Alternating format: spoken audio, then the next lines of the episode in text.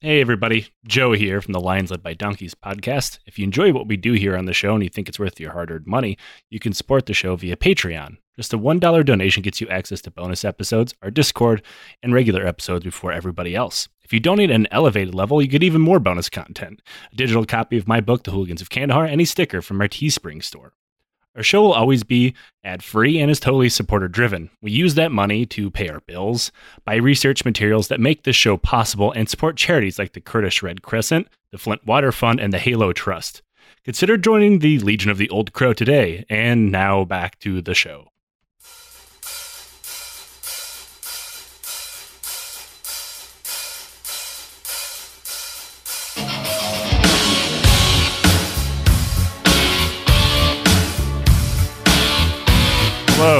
And welcome to yet another episode of the Lions Led by Donkeys podcast.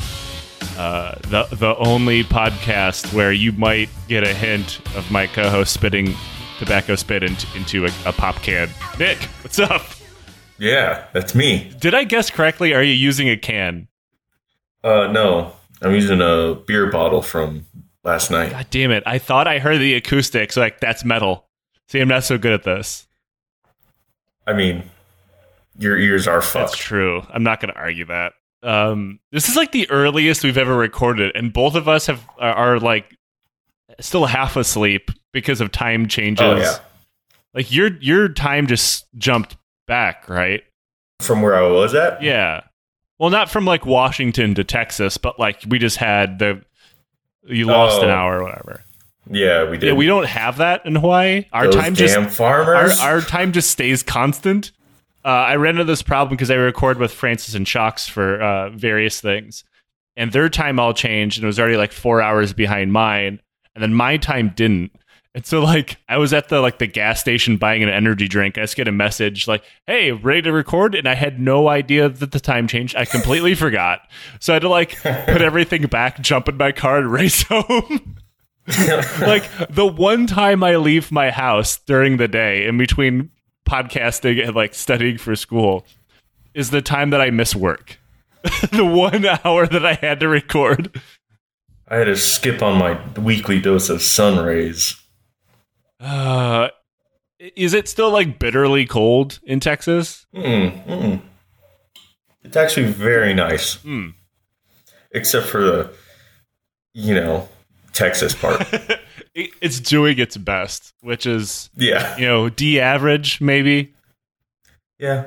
I would say that that's a good average to have. D's get degrees, or hmm in Texas, D's get I don't know. Trying to come up with a, a, a snow based pun based on what just happened, but it's escaping me. D's get downed power lines. I'm sorry, Texas. Um, I love you. Uh, now, Nick, we've been doing this show for a very long time, three years almost at this point. Um, Nice. And we haven't ran out of anything. Oh, we will never run out of anything because if there's one thing that humans are constantly good at, it's killing each other while also Oh, being yeah. simultaneously kind of bad at killing each other. Uh, like you know, we have covered uh, wars that involved like spears and swords all the way until nuclear weapons, right? And Right. there's one constant, and that is as good as science gets. And there's like nothing that makes humanity jump forward in science more than like trying to come up with better and more like efficient ways to murdering one another. But then they simultaneously find cartoonish ways to fuck that up. Um Is this a cartoonish episode? it is but for a different reason. Um Uh-huh. every once in a while on the show we talk about people that are just like larger than life. Um you know like heroes I, and and we don't use that term on the show because like people really can't be heroes I mean, look at the title. right um but like people who like you could honestly just make an action movie about their life um Yeah, like Tom Cruise. this guy so we're gonna uh, he's like this is like leo major territory um actually Oh. this is like if leo major and bill millen We're going top shelf. yeah we're definitely going top shelf and this one's been requested a lot and i was doing other things uh, working on different series and i had like eight people at once request this so i, did, I sat down and did it uh, so every once in a while i do listen to your requests okay i'm doing my best um Uh, also, thought I'd point it out. Newest stripper back at Lewis, named Top Shelf. super cool. We used to talk about baseball all the time. I'm gonna go on a limb and say Top Shelf was not her real name. No, absolutely not. But my friends dragged me to this place, and then just, I just talked to strippers about baseball to get them to get away from me. That's one. That's certainly one way to spend money badly. Um, I mean, except for her, she st- stuck around and was talking about baseball with me. So solid. Uh, top shelf if you're listening. um, yeah, like every once in a while we we talk about a guy like their life is like it could be a segment in a Call of Duty game, right? Like, and huh? Really? yeah, like Bill Millen, uh, uh, uh, Leo Major, uh, Byerly. Uh, there are a couple people in some uh, some of the series, mostly is when they when they fall into, but like dudes that like when you hear about what they did during their war. Um, It's almost like okay, some of this has to be made up. Like nobody's this over the top. And today's guy is a bit of both, and that is Mad Jack Churchill. Why does that sound familiar? You will immediately remember who I'm talking about when I start describing him. Um, Okay. Mad Jack Churchill, uh, born John Malcolm Thorpe Fleming Churchill because he's British, um, is a guy. That's a very British Yeah, name. uh, he only gets more British. This is the most British man to ever exist. Um, Okay. And he's a guy that exists in listicles, right?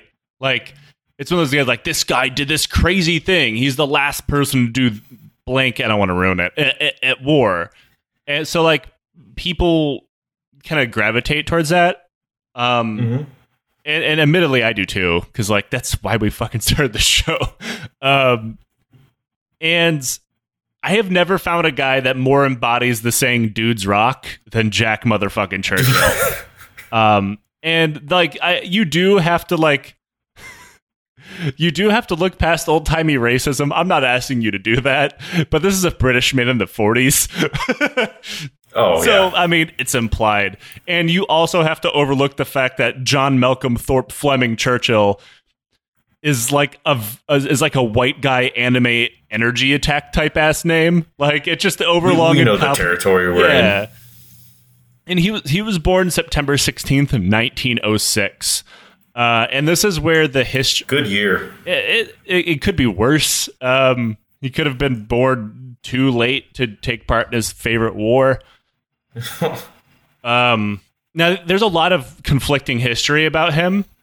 Um, so I'll do my best to either tell you what both sources say or try to figure out what I think the truth is. And I hope at some point someone's like, no, Joe, you're wrong, uh, which is fine. It's fine. I don't care. Please correct me. That's what research is. Um, so Solid. one source says he was born in Colombo, Ceylon, which is modern day Sri Lanka. And another says that he was born in Hong Kong, which was then, uh, both of these were Oh. British territories at the time.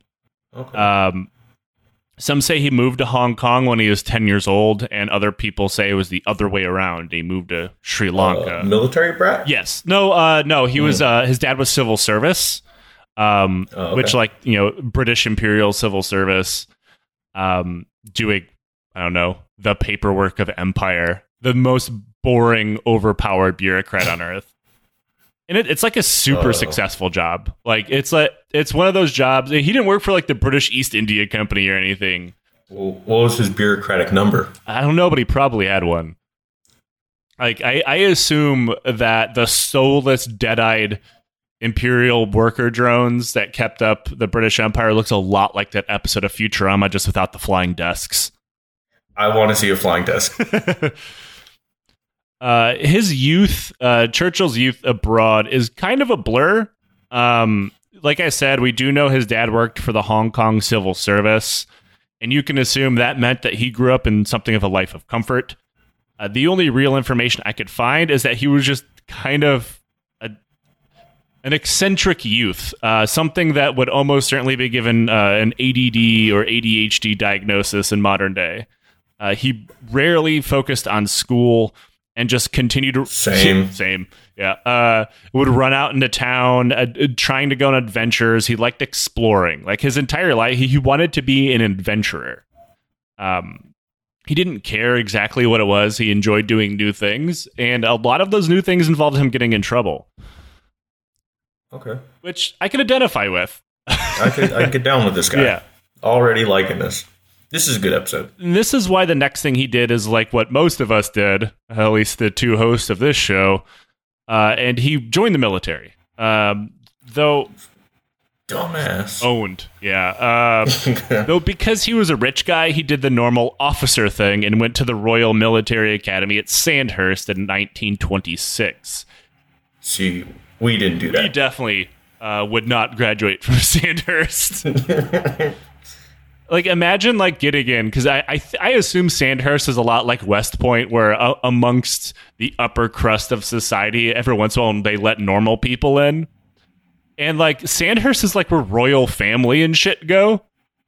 I, I believe I'm sure Nate could interject here and be like, actually, they just give them rank, which sure. um, I know the whatever the royal I think is Harry or whatever actually had like a normal grunt officer job for quite some time, and I think he went to Sandhurst. But like, imagine just like you, like Sergeant Nick, sitting down Right. across from like the fucking prince, like so. uh You do anything? You can use that spit bottle. Can I get that uh, Coke bottle so I can spit dip in it? yeah. Got any porn? Um, actually, I'm going to go on a limb here and say you do not want to take any porn a member of the royal family gives you. It's probably illegal. Oh God, it's probably awful. Now, uh, yeah, he did fine in Sandhurst. Uh, he wasn't like the top of his class type graduate, which sure. Uh, eh, but Churchill wanted to continue his explorations, and his dad wasn't going to put up with his shit forever. So he assumed the best way to continue doing that was get a commission. And what a lot of these guys are do is end up in India, Burma, Sri Lanka, wherever, somewhere in the far flung British Empire, just away from the British Isles, which, like, I truly believe that's why the British Empire became so large, is because the British Isles suck so much that people just wanted to Oh. get as far away from them as possible. And they're like, nope, Africa isn't far enough. We have to keep going. People were just trying to get rid of their kids. They're like, "Oh, we need a bigger empire here. It- it- this isn't. e- this isn't the cutting it." Empire is latchkey for fail sons. Um, so he graduated when he was 20 years old and was immediately sent off to Burma, which is modern day Myanmar, also sometimes modern day Burma, depending on what you read. Uh, for people who are unaware, this is also known as the place that Rambo single handedly freed them in the span of a single movie. Uh, we did a bonus episode about that. One of the more I still identified as Burma. I didn't know about the other name, to be honest. Uh, Burma is someone's going to correct me on this. My understanding is Burma was the colonial name when it gained independence. It was switched to Myanmar, oh, okay. um, and some of that is drenched in uh, the military dictatorship, wanting to put their stamp on things. It's complicated. I don't know a lot about Myanmar. Uh, I just know that fuck the people currently shooting protesters in Myanmar. Uh, this podcast is now banned in Myanmar. uh, so he, got sent there, and uh, you know, once in uniform and sent abroad, Churchill had little intention of actually being a soldier. nice. I can respect Nice. deeply. Uh, there was a very he did uh, serve very briefly and was known as the Burma Rebellion, uh, but didn't see any leadership or combat. He kind of like the whole thing was kind of over before he could do anything, and he seemed like you know we've we've talked about this before, like the gentleman adventure, where like back in the day where war was just thought of as like a gentlemanly adventurous thing to do. And that Mm, really seemed like what he wanted to do. He thought like war would be like this lark. Like a, to be fair, a lot of people thought that before World War One, and then World War One happened and shook that up for a lot of people. But he missed that. You see, uh, he didn't like watch his friends get churned into mud in the trench, so he's still off trying to do his adventurer thing uh, that also may involve murdering people. Rich people are weird, man. Uh, you really are. Can't identify. yeah, and he found peacetime the peacetime army incredibly boring. So he began picking up random hobbies. Uh, so he learned how to shoot the longbow and play bagpipes because this man is a walking stereotype. we have to talk about bagpipes oh again. yeah, bagpipes Oh God! If, if, if Jack Churchill is the star of this episode, his bagpipes co-star, Bagpipes, awful. just screaming bags of your own air. Yeah, like I I know they can be, you know, lovely if played correctly, I guess, but I've never heard it, and not in person anyway. Um, I've been to more than one military funeral, and you know the bagpipes not add anything. We're not Scottish. I don't know why it became a custom. I've heard uh, bugles played live every day in Japan.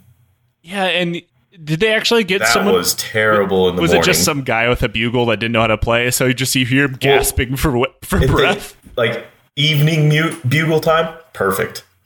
Morning bugle time, it was like like uh, Fry trying to play in the holophoner. So like yeah yeah it's the it's the day shift strippers but for, but for a horn. Like it was We awful. saved the and they good played ones it for in the the, night. U.S. barracks. They played it in the U.S. barracks, and we didn't go off of their time. So it was just, oh my god! At that point they're just trolling you. Oh, absolutely. And they had an announcement for everything, and they were like, "Attention, attention!" And then they would just go on for like Oh my We god! taught him how to play bugle incorrectly as a joke. um, yeah, and he, he. So this is a guy we've talked about people like this before. Is that they just don't pick up new hobbies; they just immediately excel at them. Like they're the guy that you hate. Like you know, you Mm. introduce your friend to a hobby that you have, and they just immediately become Oh. better than you at it. I fucking hate that he, because I'm not good at a lot of I things. I suck tend at to most pick up things. things. Yeah. I tend to pick up a lot of things, and I get okay at it, and then I introduce something to somebody, and they're fucking immediately better than me. That's that's Jack Churchill. Um, he picked up pipes Mm. and bow because I'd have to cut his line when you go mountaineering. I'll stuff I'll stuff a cartoonishly large stick of dynamite into his bagpipes. Uh, it- he he learned these things because there's like officers, uh, uh, other officers that did them uh, in Burma, and they taught him, and then he immediately became fucking experts at them. Uh, and this still wasn't good enough to keep his attention, so he ditched his daily duties and spent literally years touring Burma on a motorcycle. Um, nice. now, if you're not aware of Burma currently, it's a quite rural place with not a lot. It doesn't have a great road system outside of like the major cities, and this is in the fucking 30s. I'm imagining uh, Tom Cruise uh, during Top Gun when he's driving when he's uh, riding his motorcycle. It always goes back to Tom Cruise. We have Did you join of the- Tom Cruise on Did here. you join the Church of Scientology when I wasn't looking? Is that why you have been gone so No, long? we just- you're on your we Xenu have a lot trip. of Tom Cruise on That's here. fair. We do. Can't bring, cannot bring him up. Yeah, and he keeps making movies where we eventually go back to the Tom Cruise well. It's unfortunate. He's like I'm sure it'll come back. He's up. just a shorter, angrier Mel Gibson. Uh, in regards to our show, I don't mean to imply that Tom Cruise is anti-Semitic. He might be. I don't fucking know. Scientology is weird. Uh, this podcast is. is now banned in the Church of Scientology. Uh, I assume it already was. Probably is. yeah. But yeah, he, he- there's not a lot of roads, uh, and this is like before I don't know, motorcycle technology was particularly good. So it's kind of imp- impressive he managed to pull this off. It- it- it- for instance, between the cities of, of Pune and Calcutta, he rode 1,500 miles on a motorcycle. Now, Nick, Would you do that on your bike? Absolutely not. I was just about to point this out. I I have a motorcycle, which without knowing what kind of motorcycle Churchill is using, I can say with certainty mine is a hundred times more reliable and comfortable. Oh yeah. Um, Yours is probably a thousand times heavier. uh, it definitely is. Yeah, I wouldn't be able to ride it where he was riding for sure. But like, you know, I've done long rides. Um, like uh, in in Washington, there's like the Anacortes uh, Oyster Run or whatever, which like goes, you know, t- Anacortes. It's in the title, but like it's it's a it's not even a long ride. It's like two hours or whatever. But by the end, I'm like, I'm fucking bored. my ass Yeah, hurts. my ass hurts. I'm bored. My knees hurt. Are we there yet? I, I, I just I'm just a whiny bitch, uh, which I'm sure you've picked up on. Um, Like sitting on. I imagine his bike was like hit sitting on bleachers.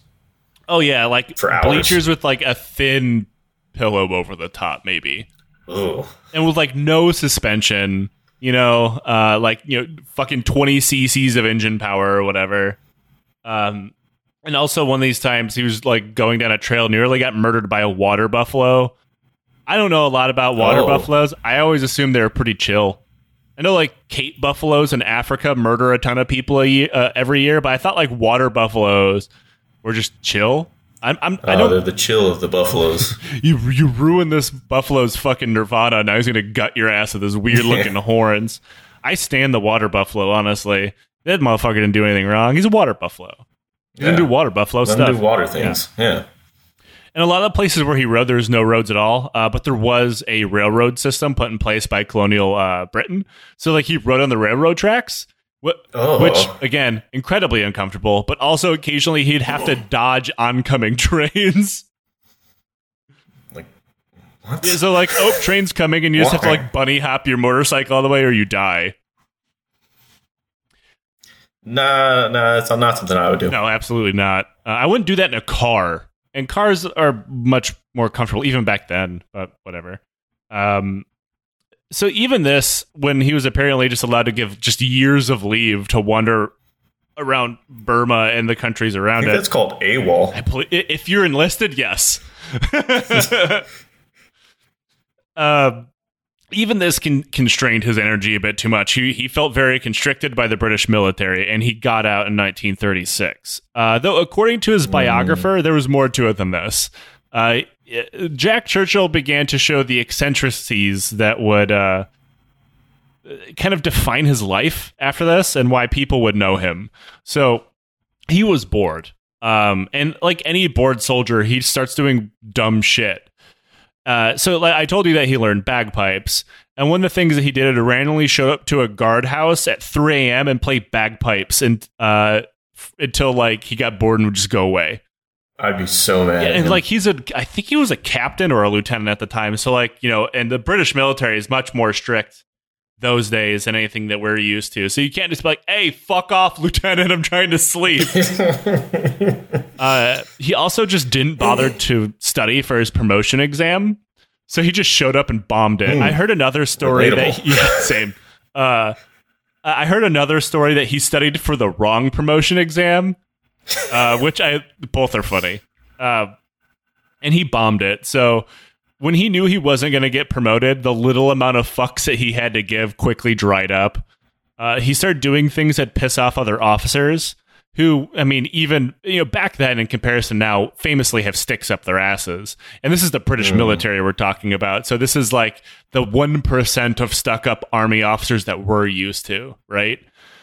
Right. Um, this including doing things like using an umbrella when it was raining out, which infuriated people. And, and we know a little bit about this. It's like using the hood on your wet weather gear.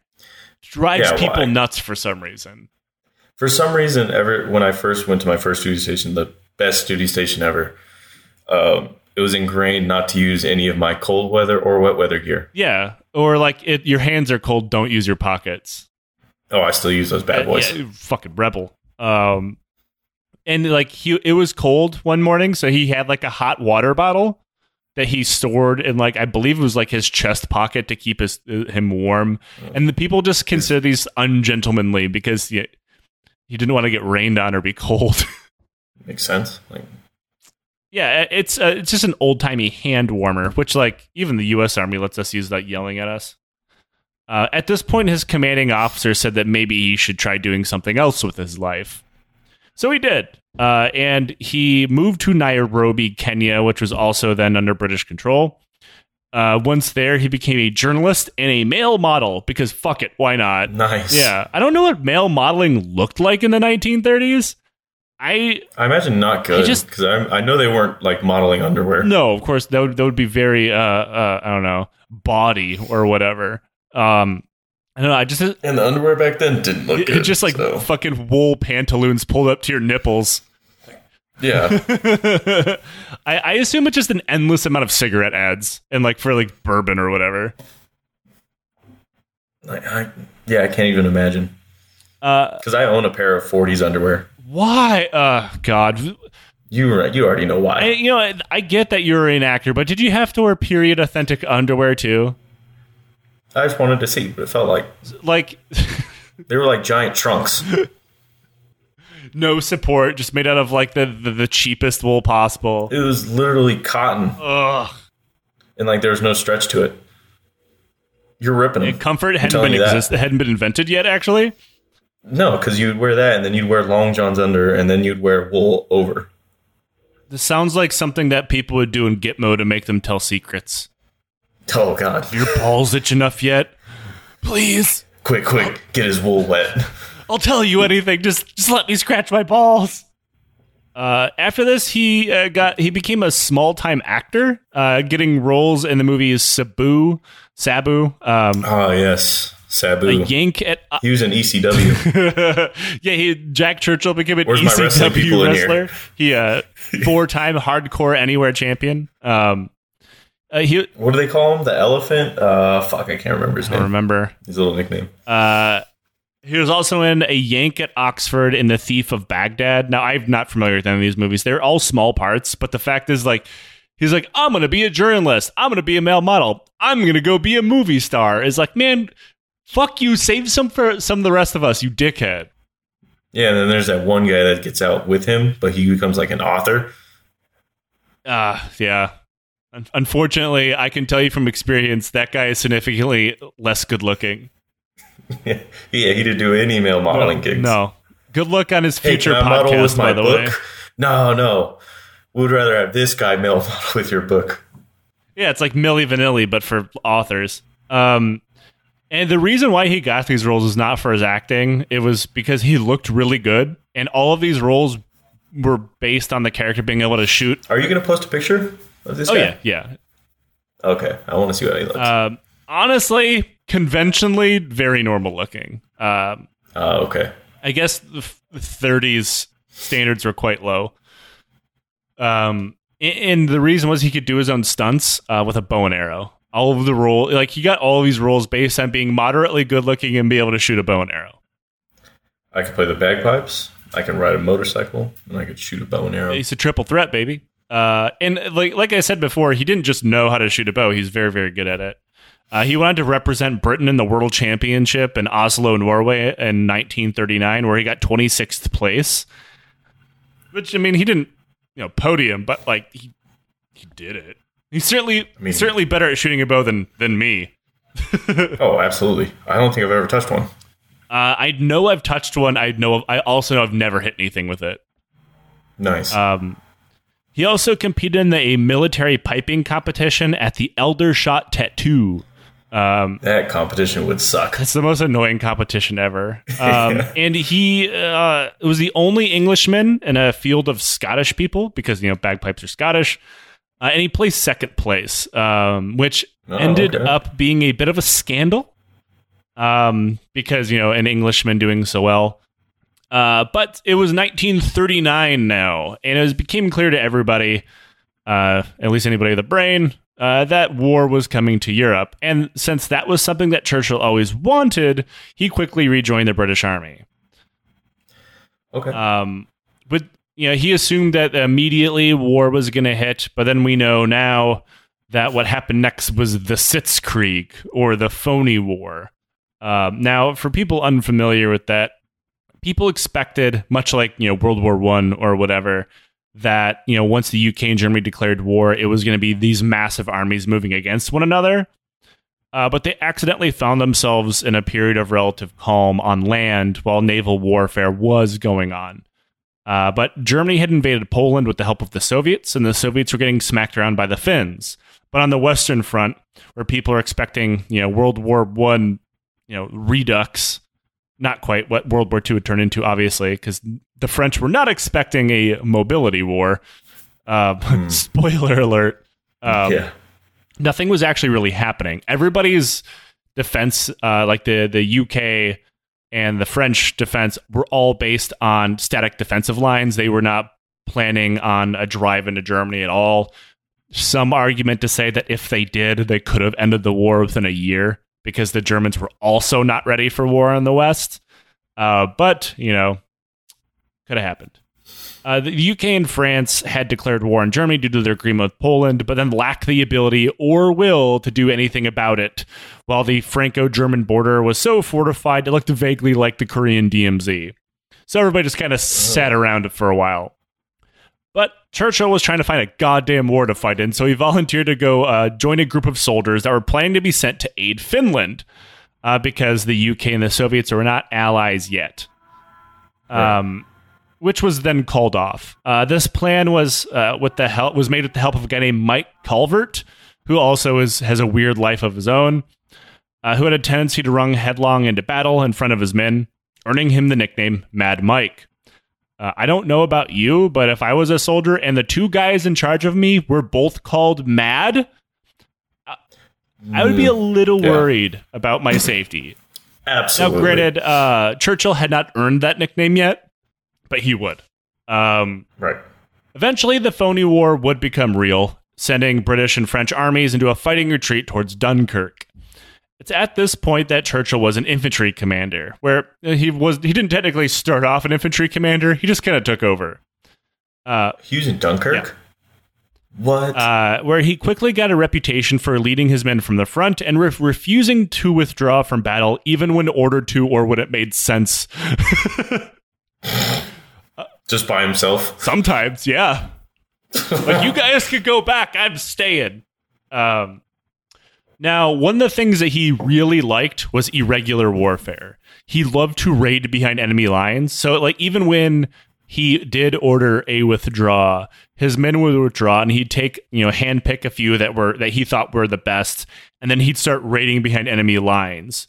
Um, armed with a Scottish claymore. Oh, why? what? uh, for people who are unaware, a Scottish claymore is fucking huge. Yeah, it's a fucking like seven foot So sword. it can be seven feet. His was four and a half. oh, okay. On the small side. Uh, but he was not only armed with a giant fucking William Wallace sword. He was also armed with a longbow and wearing a kilt. What? Yep, fuck it, why not? this man is not Scottish, by the way. He had an identity crisis. When asked, uh, uh, someone eventually asked "Why the fuck are you carrying a giant sword uh, into battle?" He said, "Quote: Any officer who goes into action without his sword is improperly dressed. I think he has personality disorder or something. He's cer- cer- something certainly cooking wrong up in his in his old brain pan." uh, and I do have Uh, excuse me, sir. What's going on? Don't you mean William? Oh, he thinks he's William Wallace today. I do have to point out that people uh, said that he would like mutter war cries, which I assume is just blood curdling screams while swinging a claymore at people. Uh, and I- and like saying that an officer that goes into battle without a sword is improperly dressed again, most British thing ever. Fair. I'm surprised he's not carrying like a rapier or something rather than a claymore, like and just trying to fence people that he finds along the way. that would be amazing. Now, He threw a, he threw another one at them. All right. No, pull up your guard. it's just a German with a gun. Just confused. Uh, man, German dueling uh, is so weird. Uh, like, obviously, fencing is super popular. Um, I believe that they're like the Prussian dueling clubs, where men duel each other with sharpened swords, and it's considered ungentlemanly to dodge it. So you just take a sword in the face. What? Yeah. Why? Um, and like having the sword, the scars from the uh, from the swords is considered like a mark of manliness. Well, It's wild I don't shit. be a and that continues to this day. Then actually the Nazis tried to get rid of it because even they were like, this is really stupid. that's kind of hardcore. Like, you guys are blinding and cutting off each other's noses. Like, this is detrimental to our Superman thing. So, like, could you stop carving each other up with swords? But it continues to this day. Um, but this is the now I know one time we wanted to do kendo. Now, would you do that? Uh, If it was available. I would not because I'm ugly enough. I don't need a a sword scar. Um, Your nose would be a big target. Yeah, and it's already kind of crooked, so like hopefully it's crooked enough to dodge sword blades. yeah. Um so this is the part of the story I do kind of have to break people's hearts, maybe. So the story of Jack Churchill is pretty well known, and like I said, it's developed something of its own mythos, and those mythos have then kind of developed legs, and they've been running across the internet ever since. Uh, around 84 miles north of Leon, um, Churchill, Churchill learned that an advancing unit of Germans had decided to lay an ambush for them. And I guess this is where Churchill's like, you can't ambush me, I ambush you, and send an ambush for them. Mm, nice. Um, the old razzle dazzle. yeah. Uh, so when the Germans were advancing, he signaled, an, a- signaled the ambush by uh, firing an arrow into the chest of the first German soldier, killing him. Could you imagine how confused the other German soldiers were? He just fell over. There's no sound at all. Um, There's a stick inside I him. used to be a Nazi like you until I took an arrow in the knee. Uh, and this is supposedly nets Churchill the only known longbow and last longbow kill of of, of modern war. Um, here's the Could you imagine if he missed?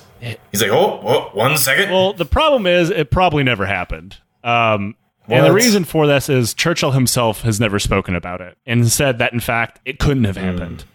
Um, according to historian James Owen in his book Commando: Winning World War II Behind Enemy Lines, hell of a title. Maybe edit that one down next time, James. Um, Churchill said at this point in the war he no longer had his bow because a truck had run it over while it was packed into his rucksack, breaking it.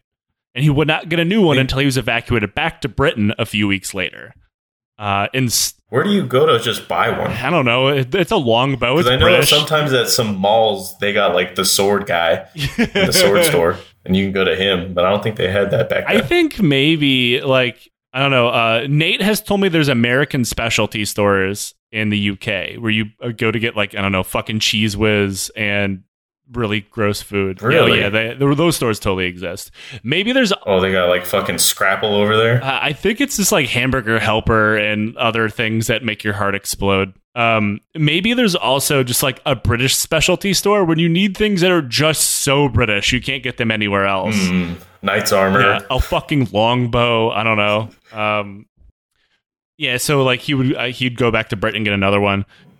Instead, he said he singled the start of the ambush by drawing his giant fucking anime sword and rushing at the German patrol instead. Uh, which Hmm. you know, again, screaming the whole way. That's also same thing, same scenario. Imagine how confused the soldiers Yeah, were. screaming. This guy has to be just filthy because he's been d- fighting, you know, uh, ev- the evacuation all the way back to Dunkirk for weeks at this point.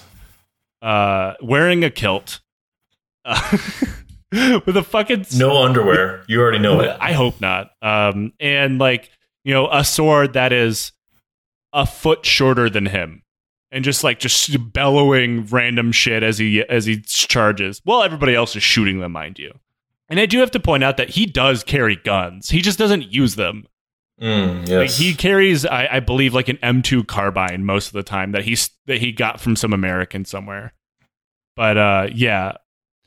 Now, this tale of him killing someone with a longbow has spread through dozens of different publications to the point it just become accepted fact. This includes shit rags like Coffee or Die to Vice, uh, and has even been noted in um, actual like historical journals, mostly citing other historical journal. It's one of those things that just it it exists. Um, now, everything I've ever seen regarding this has been a secondhand account of it occurring, rather than Churchill okay. himself talking about it.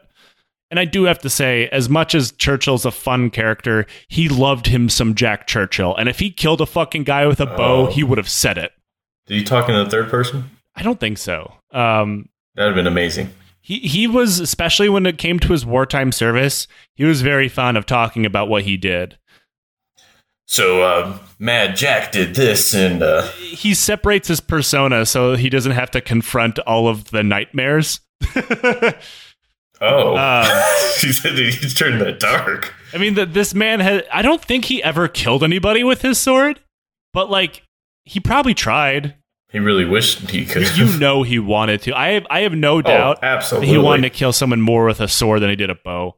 Um, but I have no doubt Because claymores are heavy. they're, they're heavy as fuck. They're supposed. To, I'm pretty sure they're really heavy, so they can cut through armor. But I'm not sure. I'm not a sword guy. I'm not much of a sword guy either. Uh, I, I have no doubt that if Jack Churchill killed a Nazi with a bow and arrow, that's all he would ever talk about for the rest of his life. Should have carried a katana. Those are sweet. he's he's the mall katana guy. Uh, I'm not saying I, I don't believe it. I'm saying I from what I've seen, I don't believe it. Uh, Okay, well, if someone can, I'm gonna go ahead and believe it because it sounds sweet. I absolutely want to believe it. That's like one of the bad parts of being the guy who researches this stuff. Is like, oh, I wanted to talk about how he killed a. Nazi with a bow. Because like that's one of the things I went into knowing about Jack Churchill is like he had a sword and he killed a Nazi with a bow, and it turns out only fifty percent of those things are true. Um, I mean, at least we get something out of it. yeah, and like I don't want to take anything away from anything else that he does. It's just like it seems that this did not happen. I'll say Mm. undecided.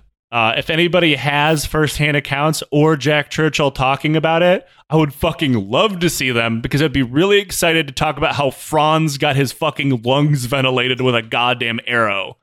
Yeah, if you somehow have like Jack Churchill tapes, somehow, go ahead and send it The Zapruder film, but it's a Nazi getting shot with a bow Yeah. and arrow back and to the multiple left. times. Back Yeah, to the left. back and to the left. There was another guy with a bow Just- and arrow on the grassy knoll. uh, now, this was Jack's first real campaign commanding soldiers, and he actually did not like it. And it's not for the reason that you think, you know, all of the death uh, and suffering. Right? He thought that all soldiers should be as insanely fearless and brave as he was. Uh, Absolutely not. yeah, exactly. Uh, one person said that Churchill never fully understood the common soldier's desire to simply survive and live another day, rather rather than I don't know, charging like a fucking maniac at a group of soldiers while wielding a fucking claymore. All of you guys should do this. I don't understand. Are you sleeping? What? We sleep. You should be practicing your bagpipes. and it's like the Scottish Hagakure. We must play bagpipes. Uh, now, uh, uh, eventually, Churchill would be evacuated along with everybody else from Dunkirk. Um, his first campaign, Was, do you think he was like dragged, kicking and screaming? I want to stay. probably, because some of the things that he would say at the end of the war, which we'll get to, uh, leads me to believe that he thought the evacuation of Dunkirk was a bad idea. Oh yeah, it's just the annihilation of that whole army. Uh, now, this campaign would cost him a unfortunately crushed longbow and a partially shot off ear, while earning him a military cross. Mm. Uh, once back in Britain, do you think he's more upset about the longbow or the ear? probably the longbow. Absolutely. I never heard him remark anything about his ear. Um, Didn't need it. got another one. That's why you have two ears, pussy. Yep. Uh, Once back in Britain, he heard of another new kind of unit being stood up the Commandos. oh, I thought it was going to be like Inglourious Basterds or something. It kind of turns into that, minus the cartoonish assassination of Hitler, which would have been way cooler. Which, yeah, that would have been great. Details were pretty vague uh, for obvious reasons at the time, but they pr- promised an aggressive service, something that Churchill had been looking for. As remember, he was very disappointed at regular soldiers and figured these new commando types might be up to his standards. Maybe they all have claymores. Everybody's like goes to CAF and gets a bagpipe issued to them, a, a longbow, uh, a, a, a fucking claymore, and just a massive sling to carry your gigantic balls. Uh, now, to the surprise of absolutely nobody, Churchill fucking loved training to be a commando. Days and weeks out in the field, freezing and crawling through the mud while eating like shit was something he'd been searching for his entire life. Um, un- That's the guy I don't want to hang No. out with. he's a guy I want to be in the same unit as, but not go hang out with him. Like, because this guy is very good at his job. He's just an insufferable prick. Uh, if you watched um, Generation Kill, he's Rudy, the guy who puts on the gas mask and a battle rail and runs wind sprints around the fob. Everybody loves them, but they don't want to work out with him. Did you have that guy? yeah, yeah, absolutely. I I was Everybody did. I was junior that guy in the fact that like wherever I, I was, I'd always find a way to exercise out of boredom. But I would never be like, I need to deadlift while wearing my pro mask type guy. That guy fucking sucks. Um, Why? What? yeah, I don't know. I, I don't like. People do that? I, I've definitely seen people. it- It's like the guy who goes to the gym wearing those stupid oh, I oxygen, definitely want to pass those out. O2 masks or whatever. Like they don't fucking do anything. You goddamn idiot. oh, the elevation. Yeah, they don't fucking do anything. That's not elevation. That's breathing through a straw. Congratulations. Yeah. Just go for a jog. You'll be out of breath eventually. Yeah, let me set this to 10,000 feet. You know, unless you're doing burpees on Kilimanjaro, just shut the fuck up. Like, why the fuck are you deadlifting on Everest?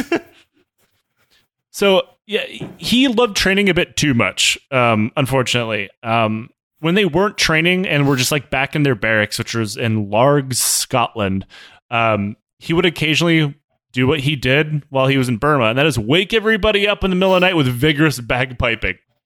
oh god. Uh, now I've I was in a commando. I have been to selection. If somebody woke me up with my two hours of fucking sleep that I get with bagpiping, I would stab them. I would fucking pop their bag immediately. As soon as I saw him walk in with the bag, I'm popping it. I know what he's I'm going gonna to do. with it. waterboard him with his own bagpipes. Yeah. Um, Because from what I know, it needs air to play. yes, and he can't play the bagpipes if he doesn't have lungs. So instead of popping the bags, just pop his I mean, what are, what are lungs but meaty bags after all? Um, It's true. Very but true. again, you know, he's an officer, so nobody can tell him like, "Hey, go play that shit somewhere else." Um, though eventually, his commando training would be over, and they would be put to the test finally. And the commandos are, I thought they would kick him out. Like, hey, you're like too hardcore for this. Like, you need to go. we're going to set up your own commando unit. You're just going to be alone, and you're going to lead the Normandy invasion. Eh, Solve that problem. You'll be on the boat by yourself. Sweet. and the commando units would finally be put to the test, raiding the Norwegian island, uh, raiding a Norwegian island in the most accurately named operation in history, Operation Archery. They, I don't think they did that on purpose either. Um, Why archery? Like, usually there's like something. I don't know. I mean, like back in the day before you know the military. I don't know. I, I can't say turned I mean, bad because it's- it's, the military. it's definitely not one of the best names we've heard no, but like for operations. it was like normal names for operations, which were like you know Overlord and things like that to like keep things secret. So like if someone like Right. found Operation Archery, it doesn't tell me anything about this. They're gonna attack us with longbowmen, which I mean they did, but but like you know now it's like Operation Iraqi Freedom. I know exactly what that's about, and it's bad. oh, okay. yeah, gotcha. yeah. I mean, Says it in the yeah, title. names used to be so much cooler. Now it's Operation Enduring Right. Freedom, Operation I don't know, uh, Resolute Hope. Fucking lame. Give me this. Uh, get It sounds like Star Wars names. Resolute. much like Star Wars, they never end. Um, so I like Star Wars. yeah, that you know, fifty percent of the things we just compared that to are good, and it's not the worst. I'm not a Star Wars fan, but I will say I enjoyed them much more than the Global War on Terror. Um, Fair. That's a fair. probably killed fewer people.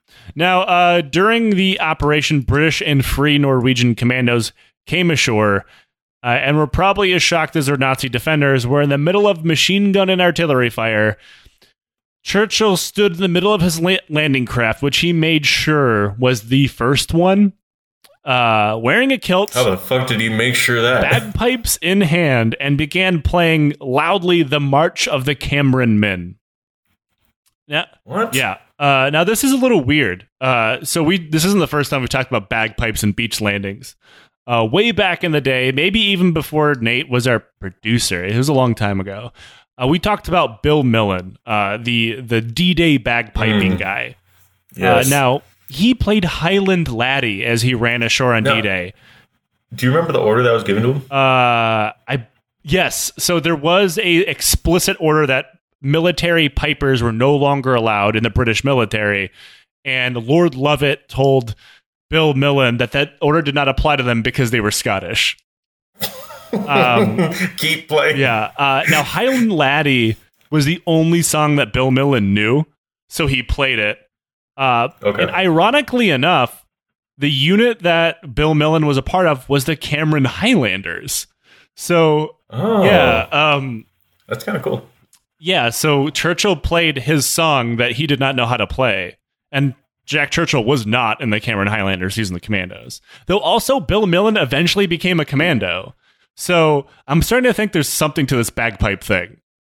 So I'm still confused on how he made sure his craft was the first one. Did he sabotage the other crafts? I wouldn't put it past them. He's like, I, I start ten minutes before you or something. I don't know. Bump, bumper fucking, like, boats. undid their lines. No, I definitely will be first. Now, as soon as the landing craft hit the shore, he ditched his bagpipes. I would really like to think he has them on like a special three point bagpipe sling. Um, and leapt. It's on a two point. he just puts it on his chest. He's a chest rig for his bagpipes. Um, he leapt ashore, pulled out his fucking sword, and sprinted off into what one person called, quote, into the thick smoke, uttering warlike cries. Uh, I would have been confused looking at him like, what? Shortly thereafter, the town of Måløy fell quickly to the commandos. Uh, their job was like silence shore batteries, so they couldn't threaten um, the the rest of the invading force. Uh, and the entire it seemed Right. like the the entire point of Operation Archery was to force the Germans to station more soldiers in Norway and you know take resources from one area, commit them to Oh, Norway. Uh, and so they withdrew thereafter. Now, in celebration of this, prior to withdrawing, Churchill found a wine, a bottle of wine in one of the homes that they had cleared, and he opened it to share it with his men. And then Churchill said that a British demolition expert, quote, blew him up. What? you think he was just looking at, ooh, a nice Pinot Noir? Oh! Uh, now, what happened was, depending on what you read, as a demolitions expert was attempting to blow up a nearby wall to set up a firing position. Um, and, And this guy's looking through a wine cellar. and Churchill was too close. So when the bomb went off, it exploded the wine bottle and sent glass uh, pieces into his face. there's one thing Jack Churchill does not need, is a brain injury, guys. no. I'm pretty sure he already had some from like Burma, his Burma days. Probably from the water buffalo. Yeah. yeah. Now, for his actions, You think that got him thinking straight? Like he was just like, what am I doing? what the fuck are these bagpipes? What is this bagpipe? Why Yeah. aren't I wearing pants? Um, now, for his actions in Norway, Churchill was given another military cross. Uh, now, with the raid in Norway over, he found himself landing in Salerno, Italy in 1943. Ooh. The commander I'm imagining him. Oh, I'm imagining him sharpening his crosses and using them as weapons now. throwing stars. Yeah. He's, Yeah. he's going full mall ninja. uh, he was the commander of number two commando because the British are really bad at naming units. Um, We already have number one. What's the next one? So that's what you got to do the SEAL Ah, yes, Team yes, Six yes, yes, thing. You just like, oh, that's Commando Six. So if anybody, everybody will think that you have five other teams. That's literally how they got their name. Lame. Uh, I mean, it, it, at an intelligence level, it's so dumb it's smart, but it's also kind of but fun. at a fucking name factor in my eyes, lame. yeah, definitely. You can name it like I'm a name guy. Churchill, Churchill's Dragons. Uh, I don't know. I, I, their unit patch. of Churchill scrotum. The fucking unit patch would look like one of those spray painted vans uh, with for like hair metal bands, slam vans. now, uh, Churchill, I imagine like a like a Chiodos fucking album cover. that's exactly what it'd look like. God damn Chiodos. Uh, Great band. I don't care whoever. I don't care. really wish the lead singer didn't turn into a, a really weird guy. Yeah. Should have known he's from Detroit. Now, uh, uh, Churchill led his uh, men into a heavily contested beach landing and very confused fighting around the town of Marina. Uh, someone said that, like, in fact, they landed nearby uh, a unit of Army Rangers, and pretty much both of them were just used as regular infantry because of how chaotic the fighting was.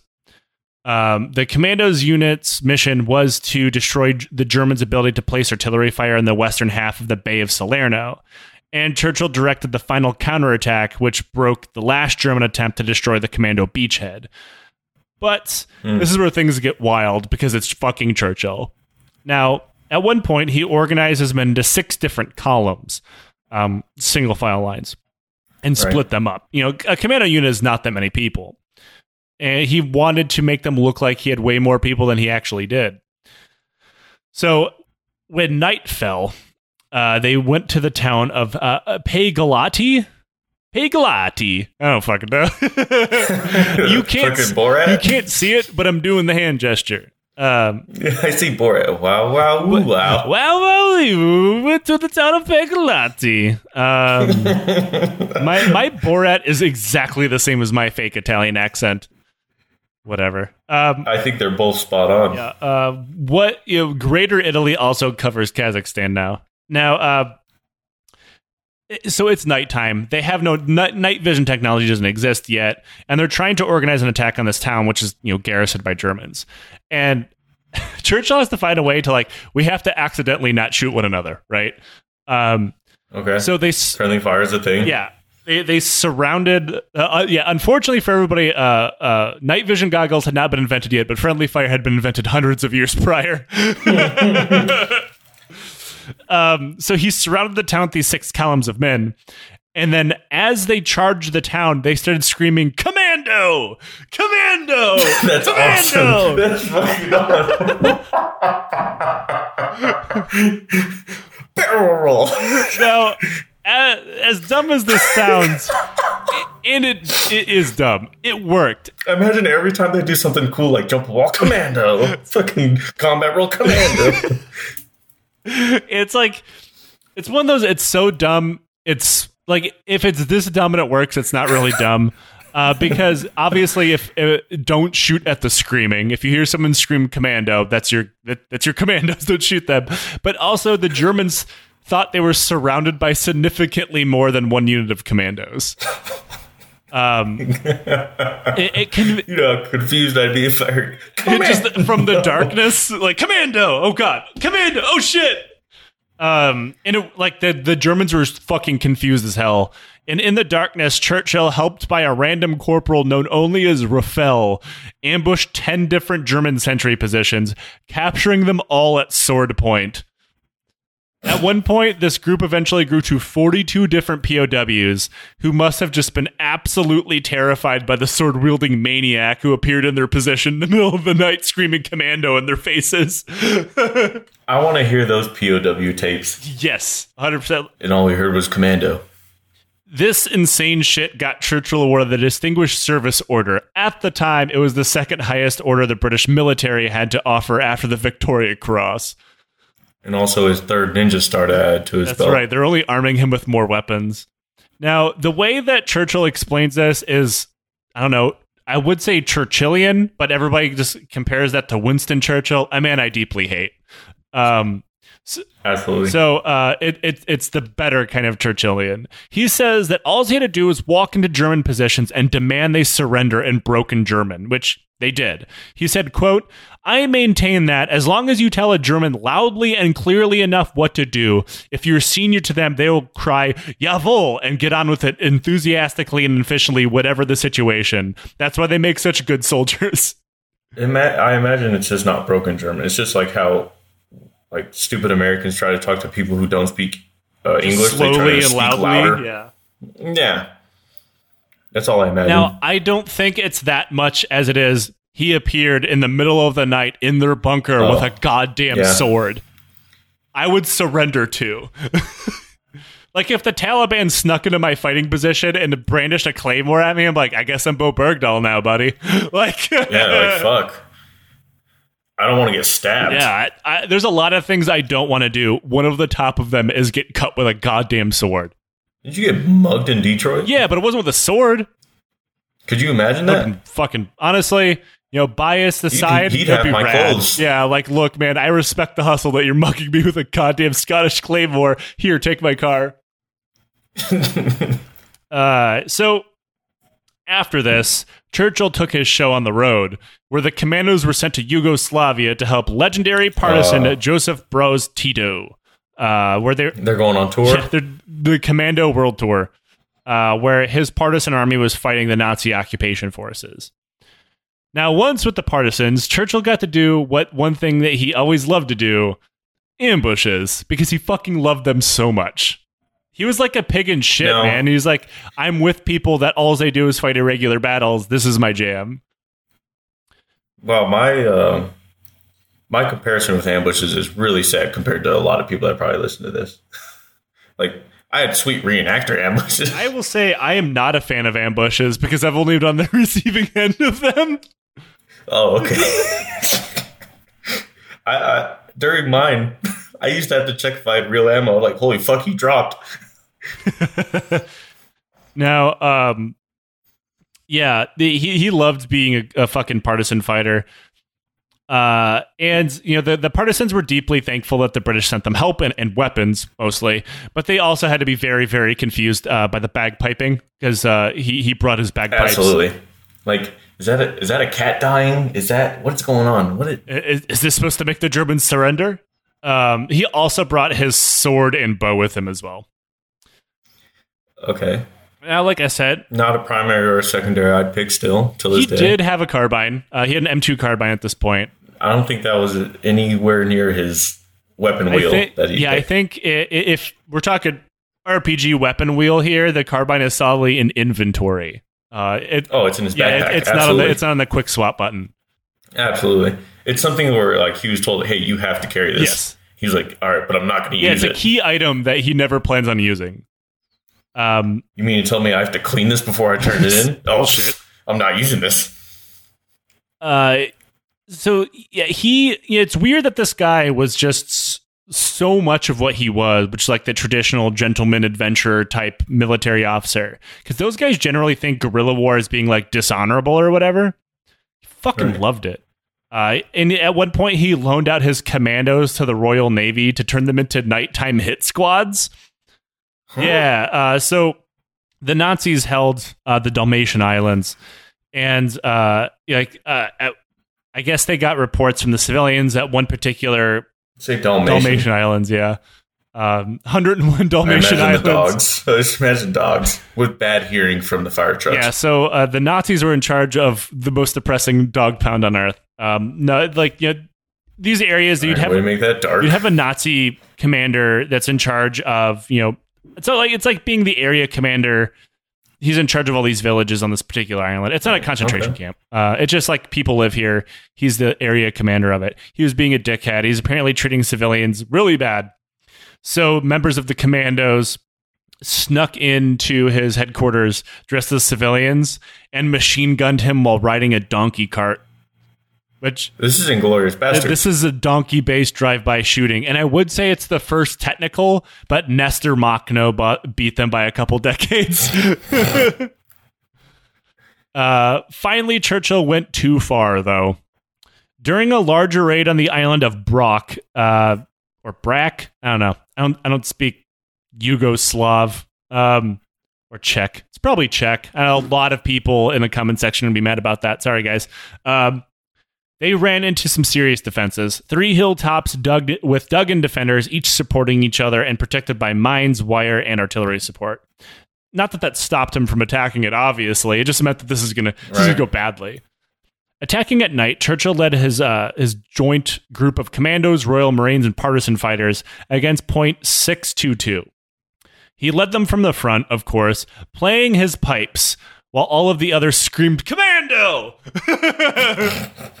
again, so they didn't accidentally shoot one another. And it it worked. like again, this shit works because you don't expect it. People are terrified or confused, and they took the hill, overrunning the defenders. But the charge up the hill and the immediate fighting afterwards reduced the size of the attackers to a small group of only six commandos, two of whom were wounded. Uh, now, during the attack, most had burned through their ammo, and have been down to pistols, while Churchill was down to, he said his last magazine in his carbine, but he had also fired out of that magazine as well. So, you know, a couple rounds there. All right. The Germans counterattacked. The managed to drop a mortar round right in the middle of the defenders, wounding or killing everyone but Churchill. Now, Churchill. Do you think he was calling out to him like, Commando? Commando! Just like shaking them. Commando! We we've just turned him into a brain damaged Pokemon. we're so we're we're bad people. uh, now Churchill realized that he was well and truly fucked. He was the last man standing, and he was out of ammo. So he picked, he put down his weapon. Just, just, just where he'd like to be. This is where I figure, like, you know, it'd be the scene from Game of Thrones where he's like unsheathing his sword while a whole bunch of Germans charge him or whatever. I still haven't seen yeah. it. You've made me watch the last episode, and that's about it. Save yourself the trouble. I didn't make you watch anything. You watched it at my house because I was watching it as it came out. I had no options. um, now, at this point, uh, Churchill realized I'm fucked. He sets down his empty rifle, unslings his bagpipes from the aforementioned three point bagpipe sling, and starts playing. Uh, he played Will ye no come back again? Um, It's like the Titanic. yeah, exactly. He's like, yep, it's been an honor, gentlemen. Um, and at this point, he was waiting for the Germans to just come and kill him. Uh, he what finally stopped him from playing was a German grenade blindly thrown over the defenses, landing right next to him, launching more shrapnel into his head. They were trying to stop that shit. They're like, oh god. Stop the pag piping!" And yeah, he got more shrapnel in his fucking head. Just right next to the wine glass.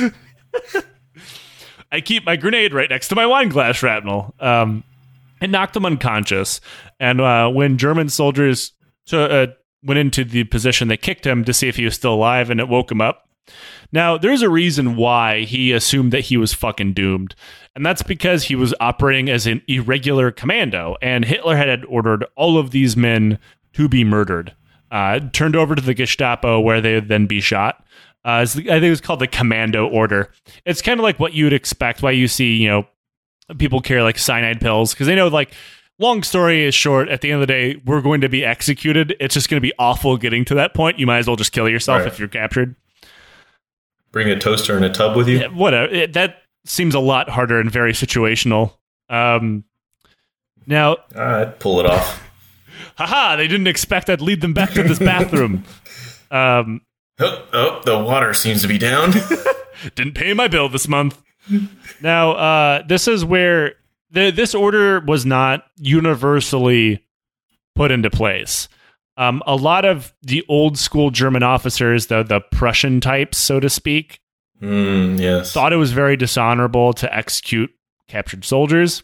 And now this is not us diving into clean Wehrmacht theory. This happened very piecemeal. It's not a monolith here. Uh, there's one German captain named Thuner uh, was one of those types. He told Churchill, "quote You are a soldier as I am."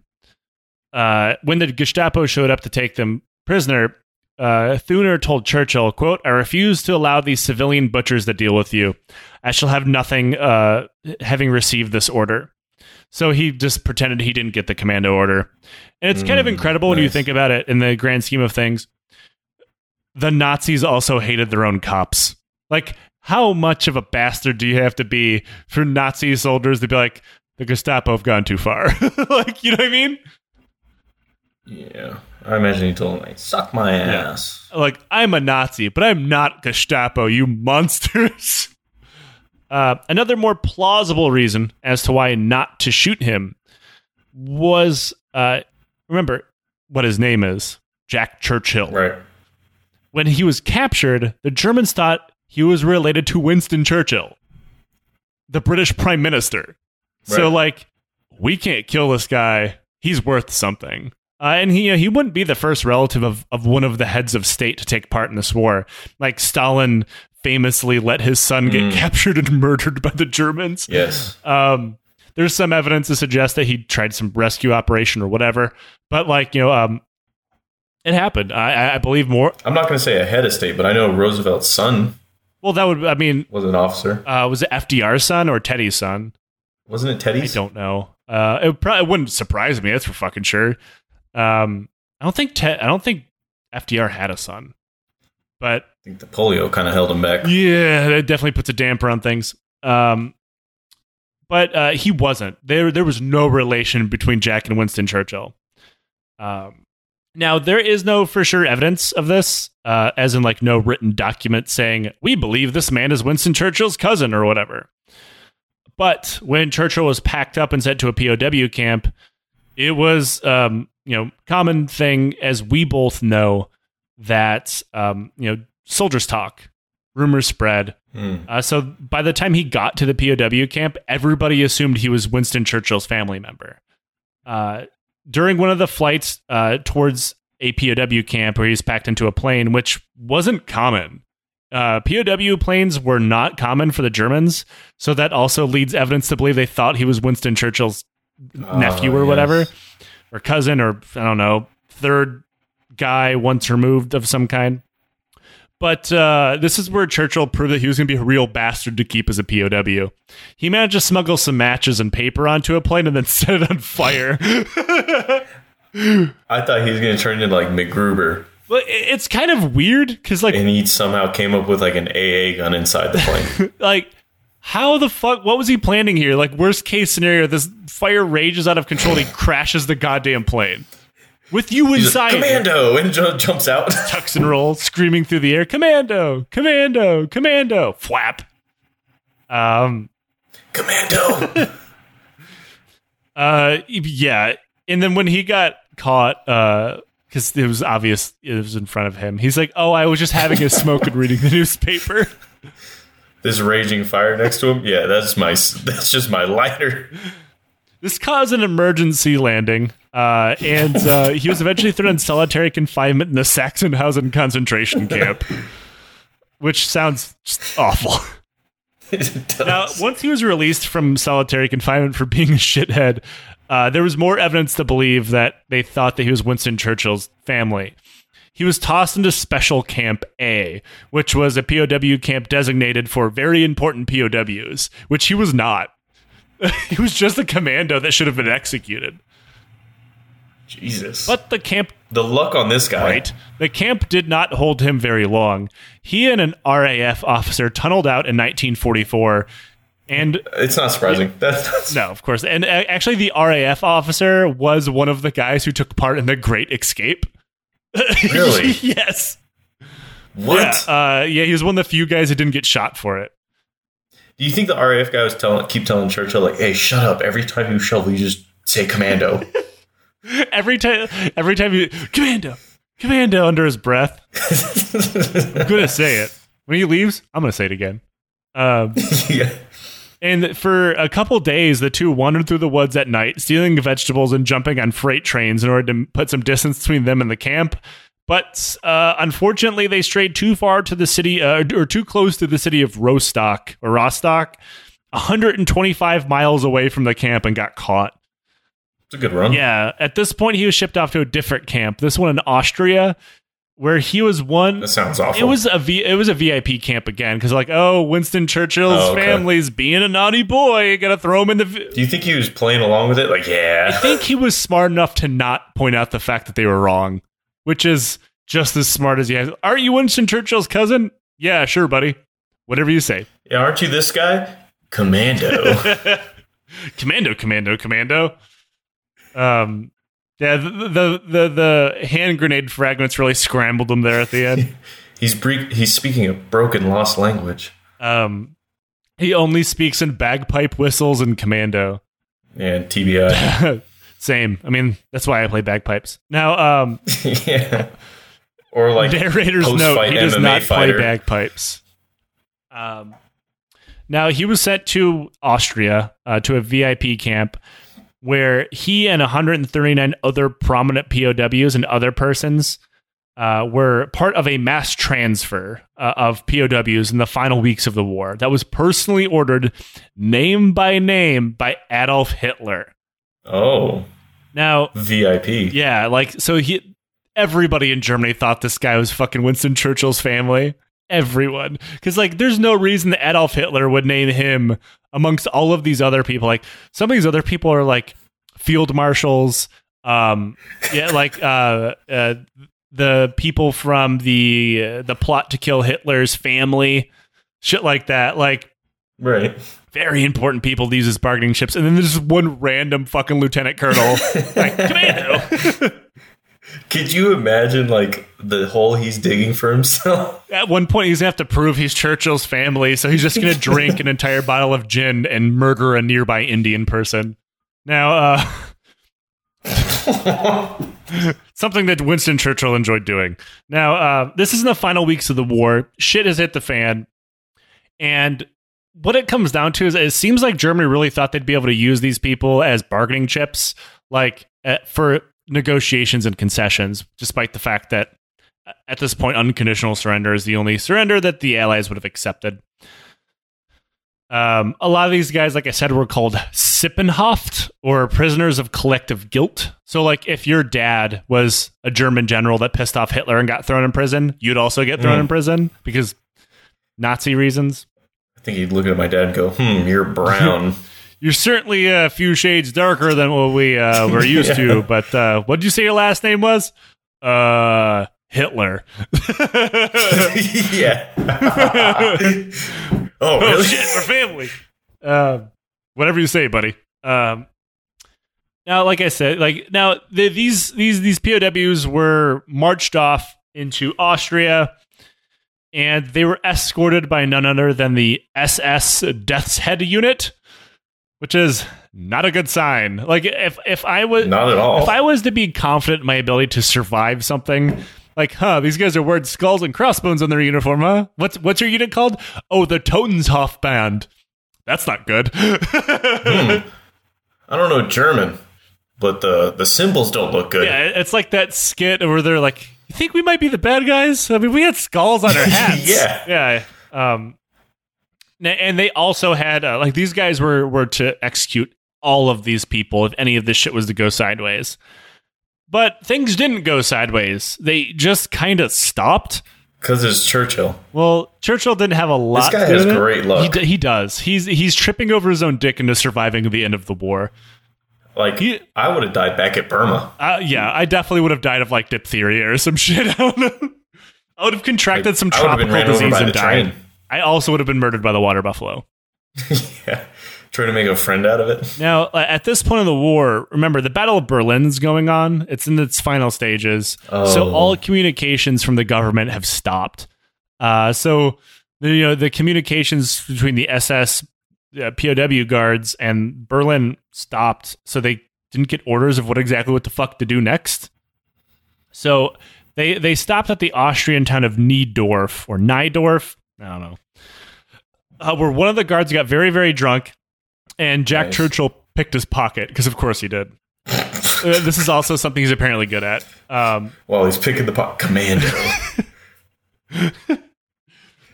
uh, whatever the commando word for, uh, or the, whatever the German word for commando is, so he can blend in. Yanks commando.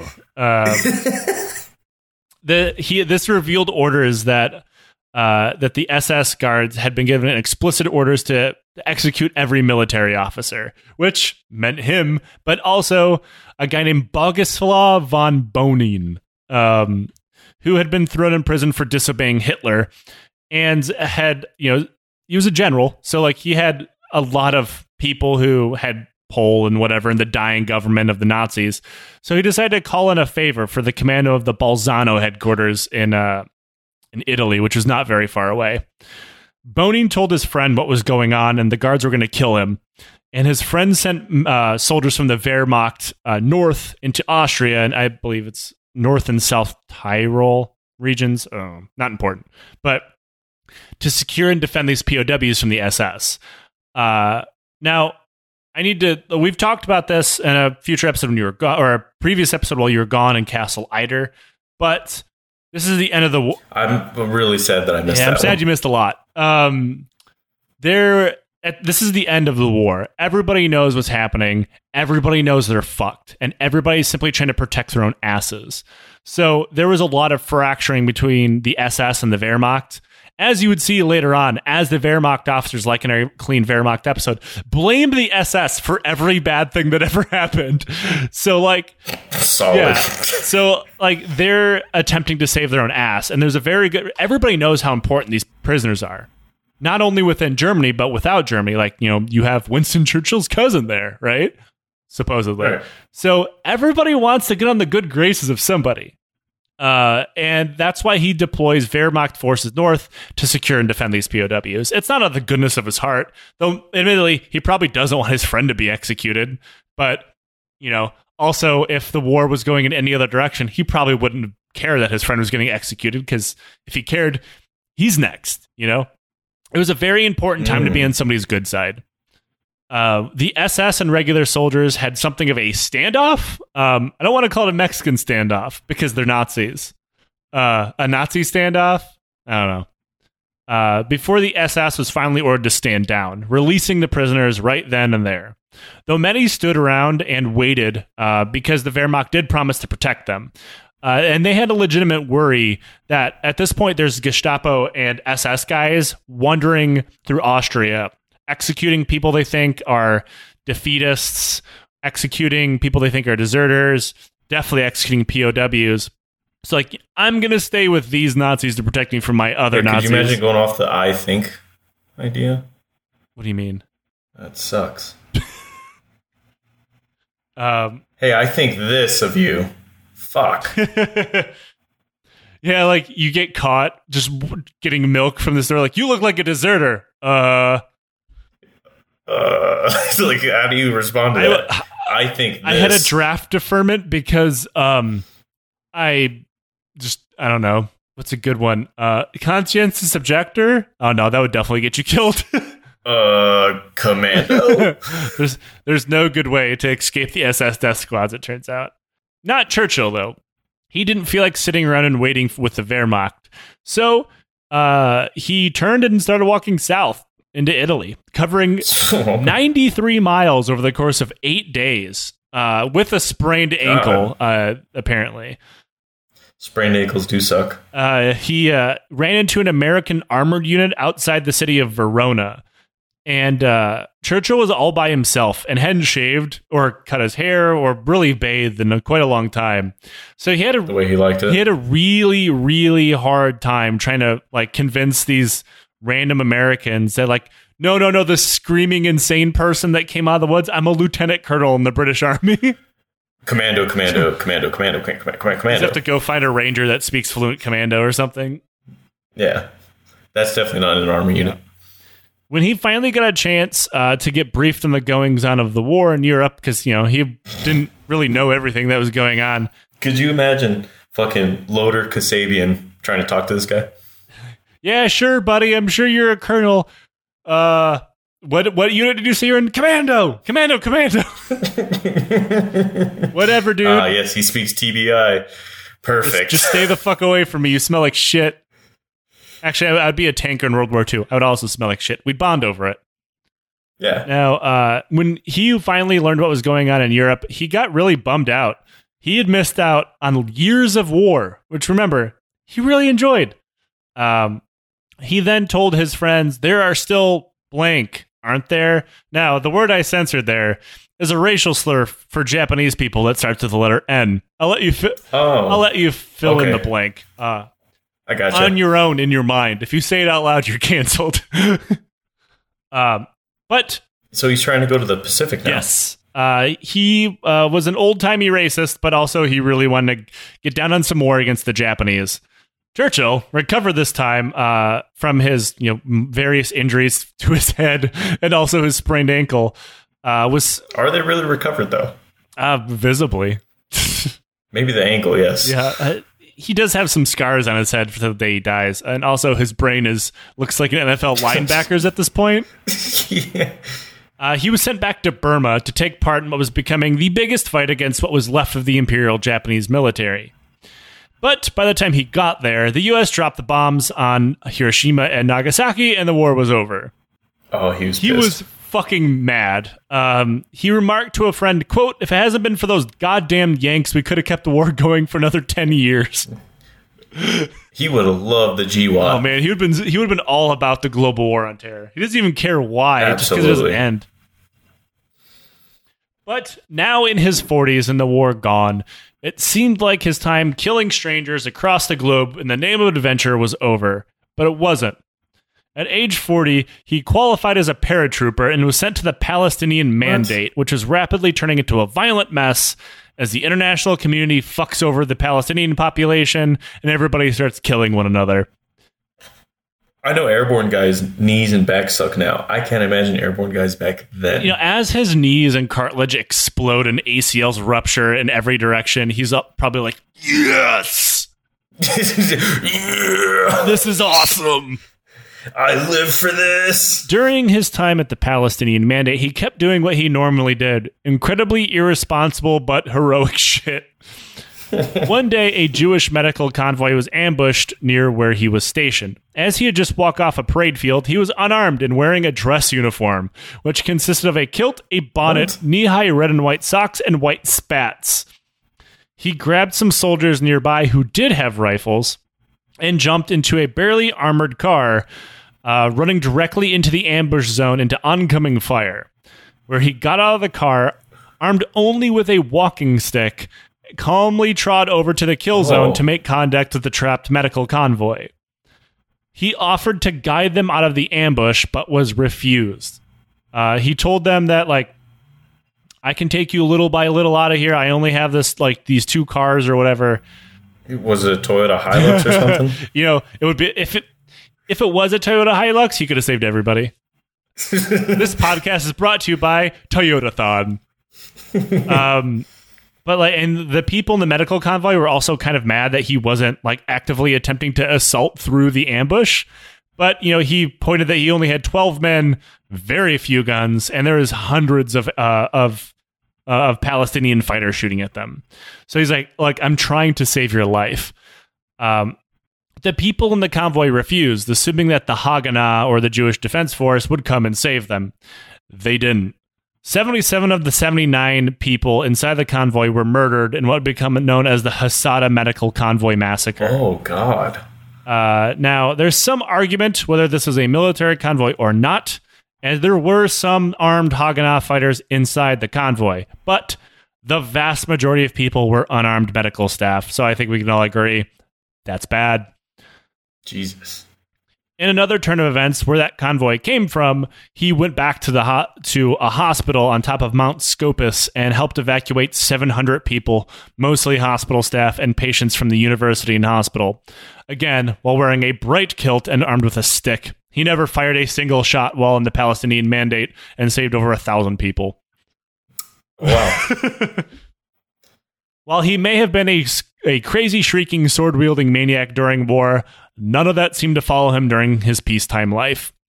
He went to Australia, taught land air warfare, which I guess we would just consider, I don't know, SAS school now.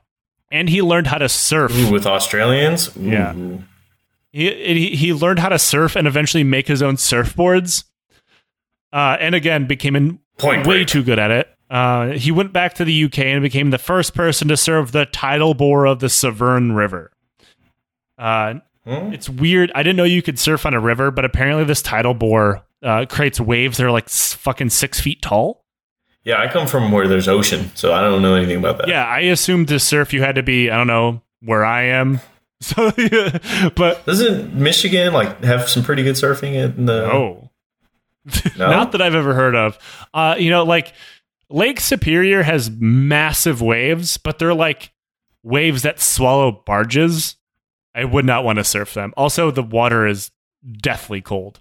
Hmm.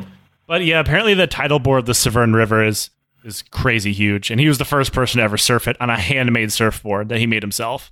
Was it like a fucking door?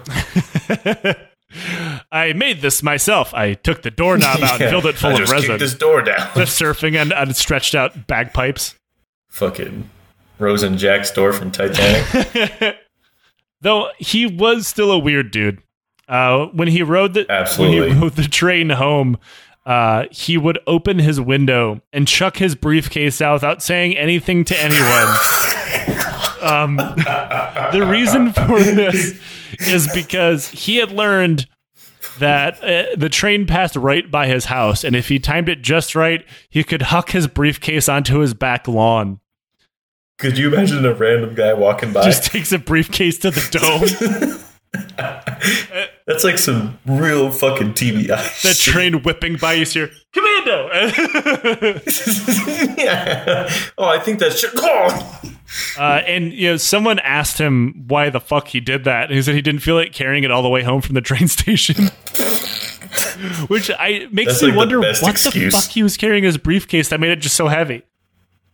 Fucking concealed carry claymore. Yeah, it just folds out like a baton. Now he uh, he was in the army all the way up until 1959, uh, but had enough of Jesus. yeah he was he in Korea? no uh, he had Oh, I thought he'd want to go to that. he was over it. Um, it seemed like his time in the Palestinian Mandate really made him see like how bad war was, or at least his active part, like in wanton violence. Uh, because after his his turn in, in Palestine, he voluntarily worked a desk job to finish out his career and retire.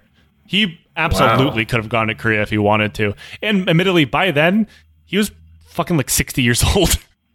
Just every time he was typing and he finished a fucking like memo, commando. he signs it, commando. Yeah. Colonel Churchill. That is not your and like also uh, the the British military deeply respected him, but at the same time didn't want people to take him as like an example because he never got promoted again. Oh, He geez. stayed cur- That's he awesome. stayed colonel forever. That is awesome. Now he lived his life uh, quietly, uh, making uh, remote control warships, which were What? on brand, incredibly high quality, and, and high demand from other people who are into this weird hobby. Uh, but he stayed at home quietly with his wife, who he married uh, back when he had first got out of the military, and died in 1996 at the age of 89. How do you keep up with this guy? I, you don't. Sometimes, like a man is born that is just so much embodies what exactly he is that it can never be outdone. You know what I mean? Like, Yeah, like I, I consider like what we did all the time as friendship was fucking awesome. We did bars, gym. That's pretty much it. yeah, yeah. And this guy is. If you ever did like, hey, let's go fucking parkour my neighbor's roof, I'm bailing on you. you uh, want to go scream commando and do front flips off our neighbor's roof? No, I'm good. Yeah.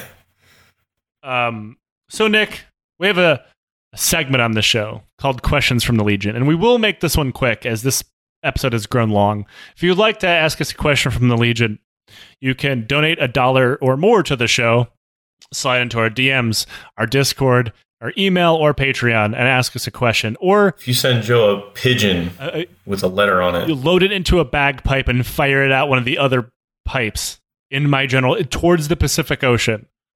yeah. I'll get it. Um, now, this week's question from Legion actually builds off last week's question from the Legion. Last week we were talking about of all of the people we've ever talked about, who would you want to be your Ah, squad yes. leader? This one is what Yes, fictional yes. character would you want to be your squad leader? fuck. I'm saying Goku. What? I'm going with thought it that motherfucking. we talked no, about. these are First these are all, fictional characters. They can be fucking anybody. I'm going with Goku. well, I'm gonna go ahead and keep it with Star Wars. I have to pick Captain Rex. Why Captain Rex? I'm unfamiliar with him. He's a great clone commander. Are you serious? I'm like I said, I'm not a Star Wars guy, so I don't know. Uh, Is this uh, uh, uh does he work with Captain Kirk? Oh fuck! I did it on purpose. I know the difference. Um, No, he worked with uh, Jedi's closely. see, I know I want Goku to be my leader because obviously he's he's killed God or whatever. Do you think he'd push you in the gym really hard? You know he would. He'd have like uh, a time chamber for the whole squad to work out in. We'd all eat together, and if you die, he'll find a way to bring you back to life. Oh, he does have that good feast going on Oh, yeah. after the gym. And like if you if you yeah, I'm still going with Captain Rex. If you get shot in the face or whatever, you know, Staff Sergeant Goku is going to go find the Dragon Balls and bring you back to life. You're only dead temporarily. Mm-hmm. You might die a lot, especially if you. You also got those lima beans that he's Yeah, got. yeah. Yeah. Like you know, after you ruck march 30 fucking miles, eat a senzu bean, you're good to go, baby. Yeah, no, I got to go with Captain He Rex. might be able to teach me how to fly. No, I don't. Um, If Krillin can learn, I can learn. Fuck that little guy, all right? that fuck. That little bald bitch who just dies constantly. Aren't you going bald? yes. And I would like to think one day I'm going to wake up and I'm just going to have a full head of hair again. But you know what, Nick? The hair never came. The hair isn't coming. Maybe the senzu beans will bring See? him. Yeah, Goku would find a way. He'd bring me back to life. There's still two more wishes, right? For the Dragon Balls. So, like, maybe spot me a head of hair, bro. Look at all the hair you got. Spot me some of the hair. Um, When you go Super Saiyan, there's just a piece missing you know, because of your bald spot. I was always deeply curious, and I'm sure there's some kind of media that shows me what would happen. Because, like, all the way back, I'm being old now. This the Saiyan saga of Dragon Ball Z has Nappa, who is bald. What happens when he goes Super Saiyan? Does his eyebrows just turn blonde? Mm, that's interesting. world will never yeah. know. Akira Toriyama, answer my questions. Um, If you can. So Nick, again, thank you uh, for being on the solidly dudes rock episode of Lions Led by Donkeys. And this means the next episode will be depressing because this one has been too fun. I, I felt that. I felt the presence coming Eh, on that one. And everybody else, thank you again uh, for supporting the show. And until next time, Commando. Yes.